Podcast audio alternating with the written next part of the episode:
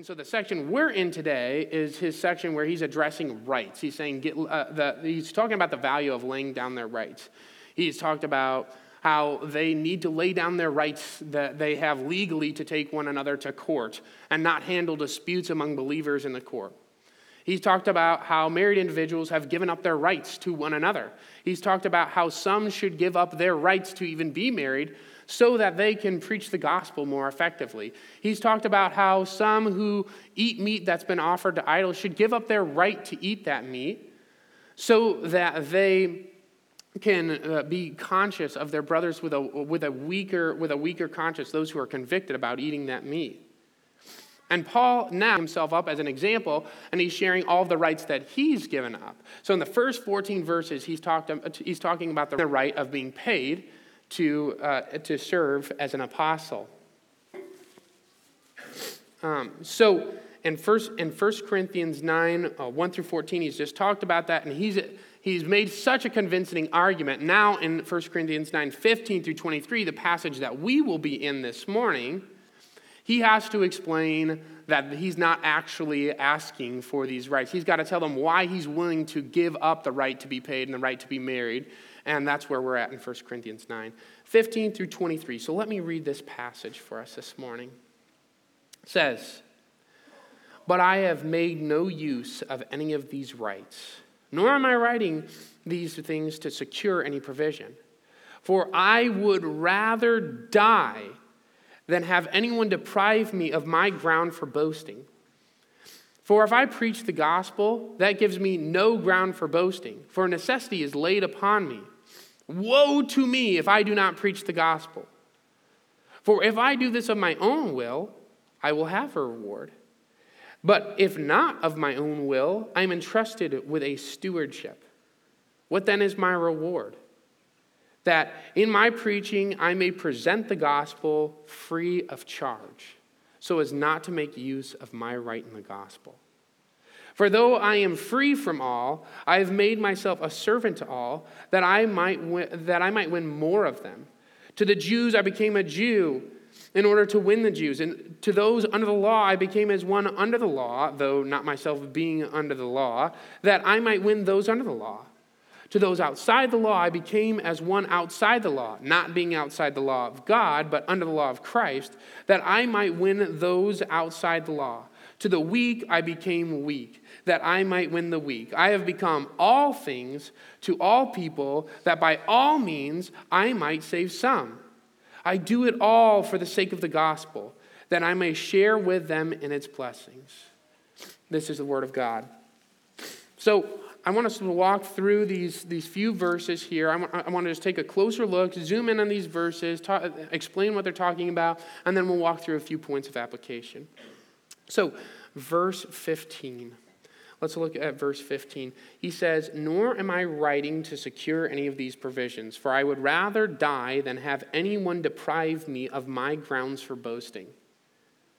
Paul, like I said, just made such a convincing argument in the, the first 14 verses that he should receive these provisions. These, he should be able to hold on to his rights to get married or to be paid for what he does, that they could be convinced that he's writing them to try to hold on to these these rights now. And he says, That is not what I'm doing. In fact, he says, he would rather die. Paul sees receiving pay as depriving him of the right for boasting in the gospel. And this is the main right that Paul desires to hold on to more than quitting his second job, more than getting married. The right is so important to Paul that he would rather die than have it taken away. He is willing to give up his right to living sooner than he is right to giving away uh, than, than giving his right away to boast the gospel, boast in the gospel. So, what is so what is his his boast in the gospel? What does Paul mean by his boast in the gospel? Paul's about to explain that in the coming verses. So, verses 16 and 17. Paul says to simply preach the gospel is not grounds for boasting. He says, For if I preach the gospel, that gives me no ground for boasting. That's, it's not just preaching the gospel. He says necessity is laid on him. He's compelled. He has to do that. It's not an option for him. He has to do that. It's not, it's, it's not something he's taking up. It's like, oh, like good for Paul. He's willingly doing this. He's like, no, I am controlled. I have to do this. I know I have to do this. And verse 17, he explains this necessity, this compulsion, his, his having to preach the gospel. He says, For if I do this of my own will, I have, I, I have a reward, but, I've, I, but if not of my own will, I am entrusted with a stewardship. So that this, you know, this hypothetical, if I do this of my own will, I have a reward. If I don't do this of this of my own will, I'm entrusted as a steward. What he's implying there is he's not just pre- his preaching the gospel is not willingly. He's saying, I am compelled, I am controlled, I know I must preach the gospel. I am a steward. He is making the point that he is not willingly preaching. He is under necessity. He feels like he must do that. And the way he describes this necessity is as a steward. He wants to be a steward of the gospel. Now, that's not necessarily like we always use that term. Like, uh, I think a lot of the times when you use the term stewardship, you think about just like taking good care of the things that you own. And that's not necessarily the idea that Paul is getting at.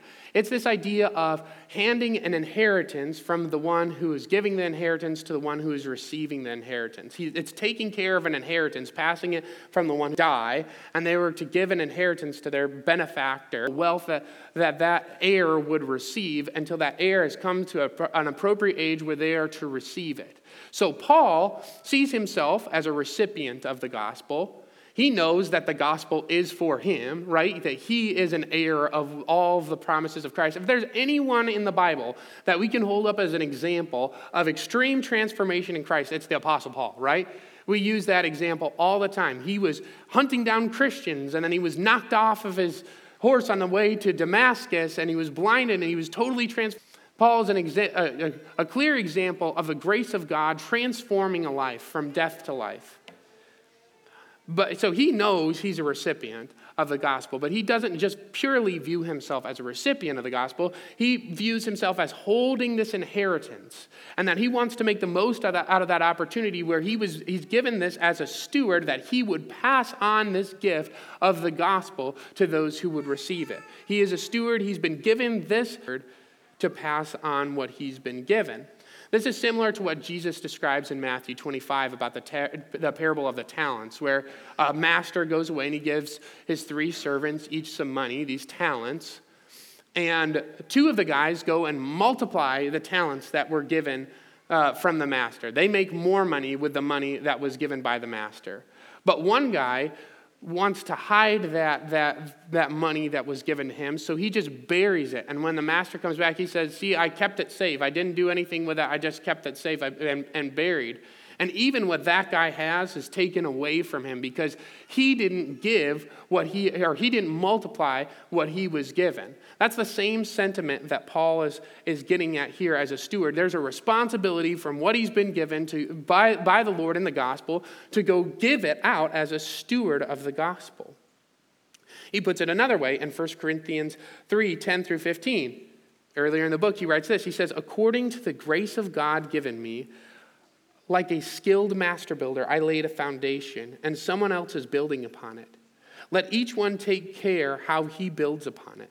For no one can lay a foundation other than that which is laid, which is Jesus Christ.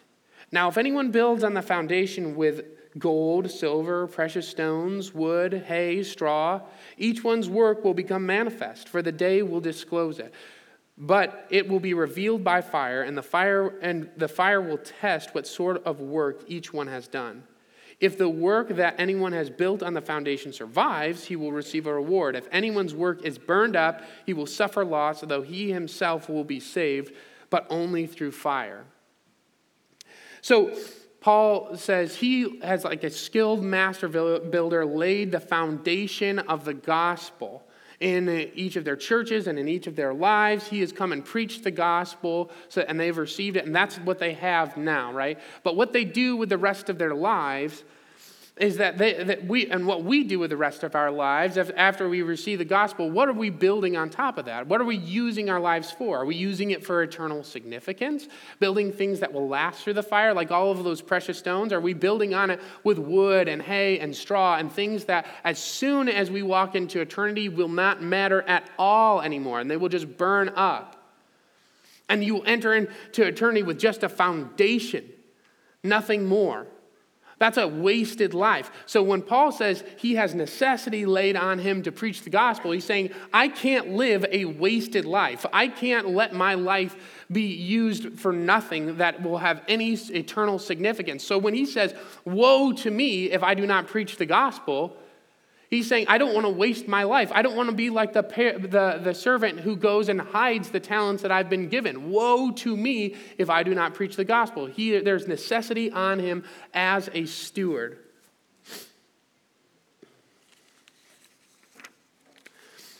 So in verse 18, he explains, he says, What then is my reward? That in my preaching I may present the gospel free of charge, so not to make use of my right in the gospel.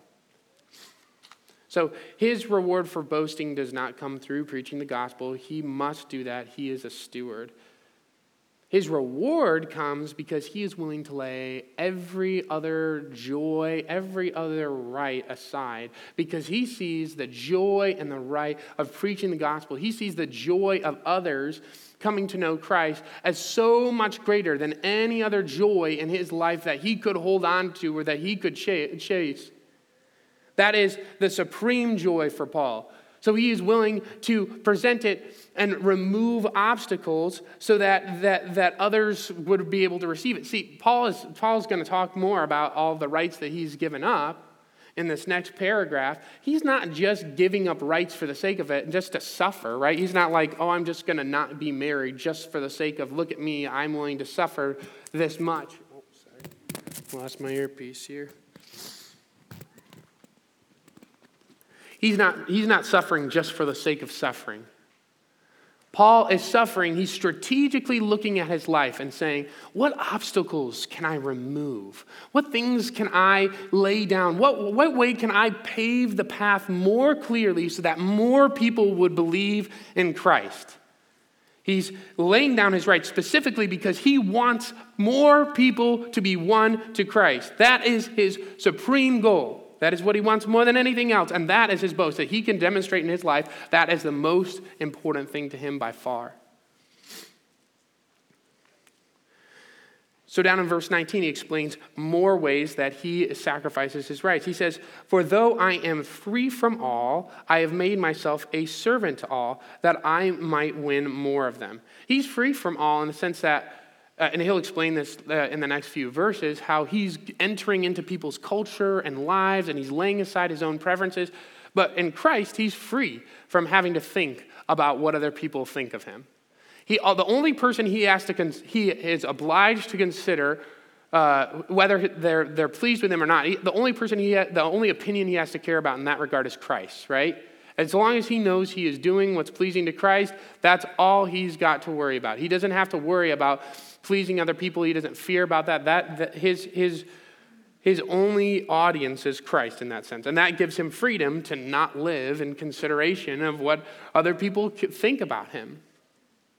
Yet Paul gives up this right. This is not something that Paul holds on to. He says, Though I am free to all, I have made myself a servant to all. Again, he's not trying to do this to build himself up or to get a better reputation or to be more well liked. He's entering into people's lives and becoming more like them to remove obstacles from the gospel so that more people would believe. So, or as he says here, so that I would win more. So he goes on to explain how he, how he sacrifices, how he does that. In verse 20, he talks about uh, becoming like the Jews and like becoming and becoming like those who are under the law. And those two groups are synonymous, right? The Jews were under the ritual law. They had ritual law all over in their practices of their daily life, and it was very important to them. So Paul would enter into the synagogues and ritually observe as much as he could of, of Jewish law and Jewish customs, so that when he's preaching the gospel, the Jewish people that he was preaching to were not thinking about how Paul wasn't following their customs and being offended by that. If he was going to give them any opportunity for offense, the only thing that they could possibly be offended by was Paul preaching, was the gospel that Paul was preaching. That was the only thing he wanted to leave as an opportunity for them to be offended by. So he was willing to follow all of their rituals. Think about the book of Galatians, right? The book of Galatians is full of Paul saying that you don't need to be circumcised. Physical circumcision has no value. Following the ritual of physical circumcision is not something that Christians need to be super concerned about. But at the same time, while he, that, that Christians don't need that, like that's not a part of the gospel, what does he call Timothy to do? As Timothy comes with him on his journeys, as he's going into synagogues and preaching the gospel there, he asks Timothy to be circumcised but before he goes in those, on those journeys with them. Why? So that he removes an obstacle in preaching, so that Timothy would, would become like a Jew to the Jews, so that they could reach more Jews. He's willing to enter in. And the same way, he became like those outside the law, the Gentiles, so he could win them. Now, Paul clarifies that he's not outside the law in the sense that he is no, he doesn't lo- no longer cares about obedience to Christ. It's not like going and sinning with people who are caught in their sin, like going and indulging the sin that people are trapped in. That's not, that's not the same. That's not what Paul is doing. He's not saying, oh, I'll become like those outside of law and I won't care about living a life that's ungodly. No, he's still under the law of Christ, and he's still going to be obedient to Christ. But again, he's entering into this life uh, that, is, that is outside of the law of Christ in order to share the gospel with them. A great example of this is what he talks about later in 1 Corinthians 10. In the next chapter, he says, If an unbelieving person invites you into their house, go into their house and eat whatever food they have. And don't ask too many questions he says. Don't ask too many questions. You don't have to ask where the meat came from. Now, if they tell you the meat came from uh, an offering to an idol, you shouldn't eat. But that's not for your sake. You don't need to worry about whether it was offered to an idol. The idol's nothing. The meat is given from God. You can still eat it with thankfulness, but you do it for the sake of showing them that you don't support idol worship. You're doing it for their sake, not for yours. But he's saying, if you can, just go in and eat what they give you and don't ask too many questions. Just go be a part of their life and, and, and enter into how a Gentile lives and enter into their home and eat a meal with them so that you can be like them and show them Christ. Then in verse 22, Paul makes the same statement about the weak. He became weak to the weak. Now, this would have been right in the face of everything that the Corinthians were, were dealing with, right? The Corinthians were trying to use Christianity. So many of their disputes were where they were trying to use Christianity to kind of elevate themselves above each other and saying, like, oh, I have the superior spiritual gift. Oh, I have the superior teacher. Oh, I. I have the superior sta- status that I eat more in communion or whatever. And they're like looking down on one another and trying to use Christianity as a, a, a, a platform to elevate themselves. But Paul says he, becomes, he becomes like the weak to win the weak. He sees his ministry in Christ as, con, as being willing to condescend to other people, to, be unpo, to, to, be, to sit with the unpopular, to speak with the uneducated, to, to go into lives that are messy and, and not clean. He becomes like the weak to the weak so that he might win the weak because he's compassionate. He wants to win, win the weak. And then Paul gives his bottom line statement. He says, in verse 22, he says, I have become all things to all people that by all means I might save some. And we recognize the value of this. Think about how we send out our missionaries, right? What our missionaries do should be a greater example, like a more um, specific example of what we try to do even in our own lives, right? When we send out missionaries, we send them to go get cultural and language acquisition training. And we do that for a long period of time. So they'll go and they'll get cultural and language acquisition. They'll learn how to learn people, right? And then after they go and do that cultural language acquisition, they'll be sent into a culture and they'll learn the train, trade language. Then they'll be spe- sent into a more specific people group and they'll learn another language of whatever people group they're in. And then when they're in that people group, they'll learn how those people live and what those people like. They'll become like those people in every way that, they is, that is permissible so that there would be no obstacle for the gospel other than the gospel itself. Because the gospel is offensive, right? But they're removing all those obstacles. They're living in those people, becoming like those people. Think about the Jones living in a hut in a, in a tribe in Papua New Guinea because they want to be like the Pei tribe as much as they can be like the Pei tribe so that they might win the Pei tribe. That's an example of what Paul is trying to do in the lives of Jews and Gentiles and everyone. He's trying to become like all people so that he might win some. Why? Why is he willing to lay down all of this? Why does he care so much? Why is it so important that he would win more people? Why, why is that such a value to him? He says it in verse 23 I do it all for the sake of the gospel that I may share with them in, his bless, in its blessings.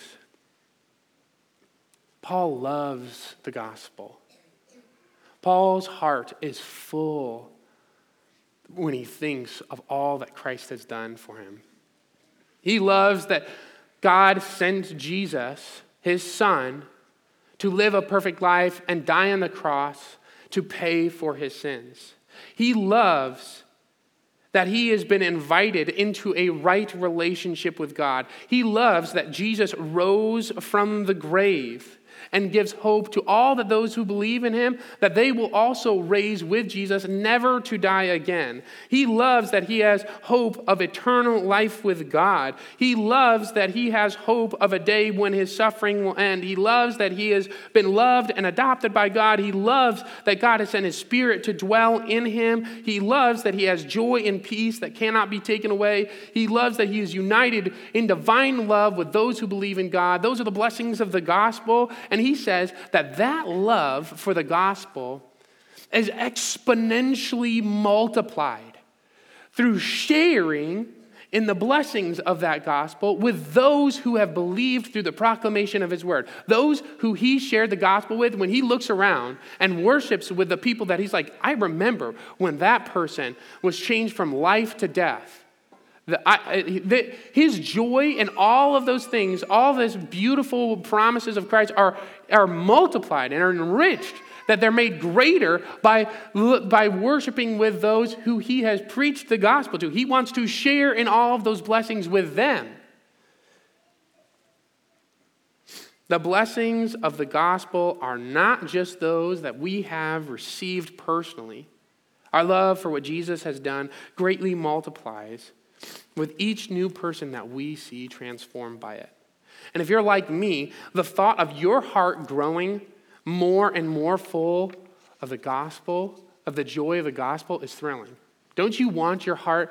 Even think about how much joy we have now in the gospel, and to think that the Lord could multiply that joy, that that joy could well up even greater and overflow even more. I want my joy in the gospel to increase and to multiply. Do you?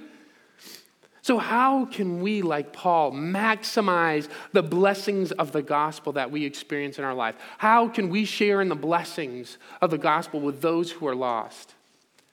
I'm going to give a few, I'm going to give a few calls on how we can grow in our sharing of the gospel for lost.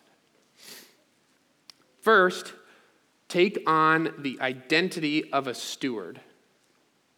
We can't just view our relationship with the gospel purely as people who have received it.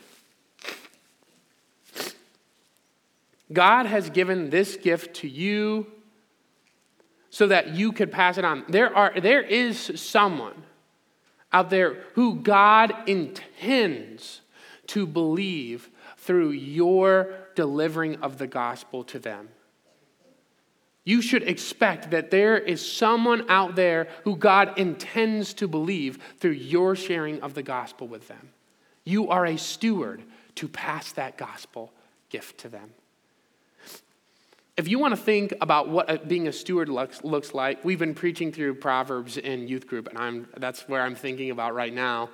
So I love the picture of the ant in Proverbs 6. I think the ant is a lot like the steward. So let me talk about the ant for a, sec, uh, uh a second, and let me compare him to the steward. The ant is humble right? I think a lot of the times we're intimidated to preach the gospel because we think we need some great spiel or educated, ed- educated argument or something like that. But the ant is humble. The ant is a lowly creature. The ant is simple. The ant just goes out and does simple work. And we're called to just do the simple work of going and sharing what we know in Christ. Just sharing the simple gospel. It's a humble task. It's not lofty or unattainable. It's something that every believer has the ability to go out and do, to go share what they've known about Christ. The ant needs no boss. He's inwardly motivated. And thinking about Paul, right? He, he shares that same sentiment. He says, I have necessity laid on me. I must preach the gospel. There's a sense where he that there's an inner motivation where you just have to share what you have been given. The ant works in the summer. While life gives plenty of opportunities, Right now, you are in the summer of your life. If you're sitting here, if you have health to stand, if you have a voice to speak, you are in the summer of your lifetime. You have opportunity right now all around you. And the ant looks at that summer as a time to go do the work. While it's summer, they're doing the work. They're not wasting any opportunity they've been given to go do the work that they need to do. They're going to go out and do it during the summer. They take advantage of every opportunity. Think about Paul. He's taking advantage of every opportunity, right? He's strategically laying down rights so that in every relationship with as many people as he possibly can, he's going to share the gospel that so he might win some because he sees so much opportunity out there, right? The ant sees opportunity and it works when there's opportunity. The ant knows the winter is coming which means the ant understands there will be a day when there will be no more work to be done. They, you will die, and there will be an opportunity, there will be no more opportunity for you to share the gospel. All that will be finished. And whatever you've done in your life, that will be what you have gathered. The ant is gathering because it knows winter is coming. So, if you want to be a fruitful steward, I'd say consider the ant in Proverbs 6. I think that's a great example of what being a steward looks like. So, first, take on the identity of a steward. Second, be willing to suffer, uh, to take on the suffering of a soul winner.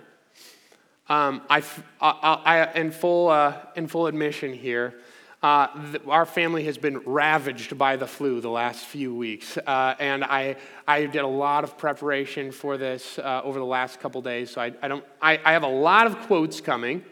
Uh, so, first of all, bear with me as I read a lot. Second of all, I, I don't know. Michael, I know he was working. Oh, it looks like, yes, he's got them on the slides. So, thank you for putting that all together this morning, Michael. But I'm borrowing a ton from Charles Spurgeon here. As I was going over this, I was finishing up. I was like, I wonder how, how Charles Spurgeon's Soul Winner, which is an excellent book, I highly recommend. I wonder what it has to say about this topic and it had a lot to say. So I'm going to read a lot of different Spurgeon quotes for you this morning. Um, on, on uh, what, how we can uh, multiply, how we can, how we can preach the gospel more effectively. So we have to take on the, the sufferings of a soul winner. First, taking on the suffering, suffering of a soul winner means being willing to make life harder for yourself to win some. Spurgeon writes this You must go into the fire if you were to pull others out of it. And you will have to dive into the floods if you are to draw others out of the water. You cannot work a fire escape without feeling the scorch of conflagration, nor, a man, nor man a lifeboat without being covered with the waves. When you enter into life's loss, they're messy, they're full of unrepentant sin and all the consequences of it. And when you go into those lives, you're going to feel the scorch and you're going to feel the waves. You're going to have to enter into uncomfortable and hard circumstances in people's lives. In order to be a good soul winner, you have to be willing to enter in to where people are at. And in entering into people uh, into people's lives where they're at, you have to be willing to change in ways that are uncomfortable to you. That's, that's my second point on taking on uh, the suffering of a soul winner. You have to be willing to change in ways that make you feel uncomfortable. Spurgeon writes this Men are usually won to Christ by suitable instruments, and this suitability often lies in the power to sympathize. A key opens a door because it fits the wards of the lock. An artist's address t- touches a heart because it meets the state of the heart. Our sympathy for the lost should drive us to enter into their lives as Christ entered into ours. What does that look like? How do we sympathize and get to be like people so that we can share the loss with them? Here are a few ways that I thought of get on the floor and play with children so that you can preach the gospel to them. Go to dinner in a house that you aren't comfortable in so you can preach the gospel there. Bear grief that is not your own for someone who is broken so you can preach the gospel there. Make friends with someone you deeply disagree with so you can preach the gospel there. Do something you don't like to do that someone else loves to do so you can preach the gospel to them. Do everything that you can to enter into people's lives to share the gospel with them. Become the key that fits the lock in their life so you can remove any obstacle of the gospel and more effectively preach it to them. So we must be stewards. We must have the identity of the stewards. We must take on the suffering of the soul winner. We must, third, crave the reward of the soul winner or the blessings of the gospel, right? There is reward to be had in soul winning. Think about it like a bounty hunter. That's how Charles Spurgeon describes it. He says, you know, when there's a fugitive on the loose and there's a reward posted for somebody, men will come out of the woodworks to go look for this guy because they're looking for that big cash reward. They're going to go find the fugitive and go bring him to justice. And he says this I love the way he puts it. He says, Thank the Lord that there that while burglars and assassins, there's plenty of burglars and assassins to bring to justice, there are far more sinners who are in need of being brought to the mercy of God that we can seek the reward for. There is so much opportunity for us to go get that reward, to see that every lost person in our life is an opportunity to go seek the rewards of a soul winner. What are the rewards of a soul winner? Let me give you a few. We are rewarded in soul winning because we see God working in us in a way that we never thought possible. Spurgeon writes this He said, How can God bless such, a, such feeble instrumentality? This is the feeling of most who addict themselves to the blessed craft of fishing for men. So, if you want to marvel at the power of God in your life, moving in ways that you haven't seen before, go share the gospel because you will see God show up and bless you with his power to share the gospel. And that, that's, that's a feeling that soul winners are addicted to, to just seeing God move and, and change people's hearts in a way that they didn't think was possible through their proclamation. Secondly, soul winners are rewarded with greater assurance of their own faith. Spurgeon writes this. He says, when, we, when he has gone over the old, old story of the cross, weeping, penitent, and has last gripped the hand of one who could say, I do believe, I will believe that Jesus died for me. I say he has a reward in the process through which his own mind has gone. Spurgeon is describing sitting with someone the moment when they say, Yes, I do believe. I do need Jesus. I need to repent from my sins. I want to change. That moment, he says, there's blessing not only for the individual now who is accepting Christ, but the person sitting beside them gets an assurance that where they get to where they get to rehearse the same miracle that has already happened in their own life. They get to grow in a confidence. When you look at God in the moment transforming a person from life to death, it is hard to doubt the gospel that you believe in. There's little room for doubt in the life of a soul winner because they see clearly the evidences of the power of the gospel. Soul winners are rewarded in gratitude and affection for those we bring to Christ. Again, Spurgeon writes A mother feels great delight in her, for her, in her children, For an intense love comes with natural relationships. But there is still a deeper love connected with spiritual kinship, a love which lasts through life and will continue into eternity.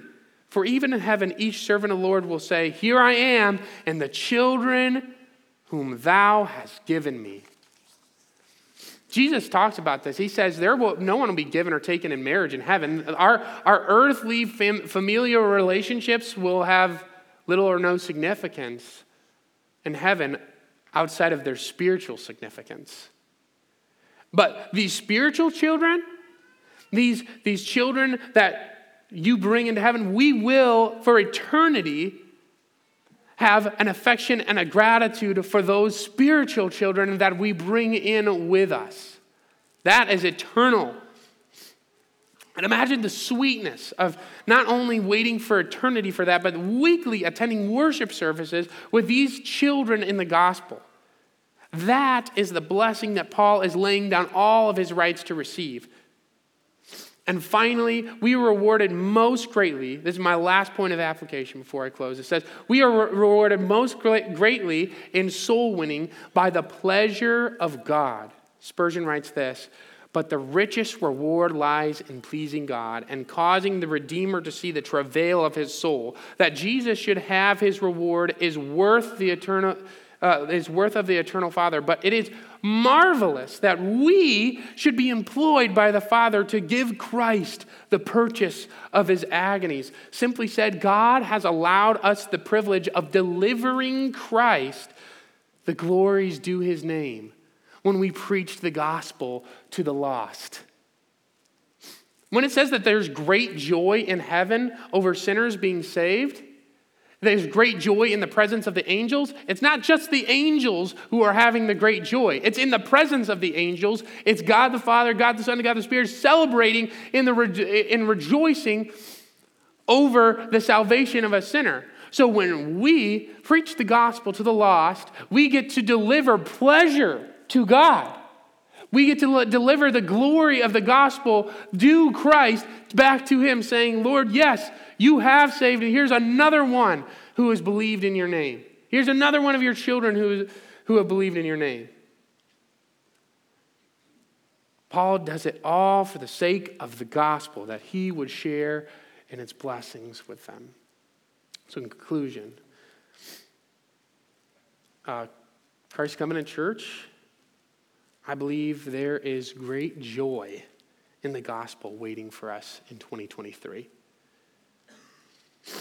Would God make us into a church that is zealous to share the gospel with the lost? Let's pray.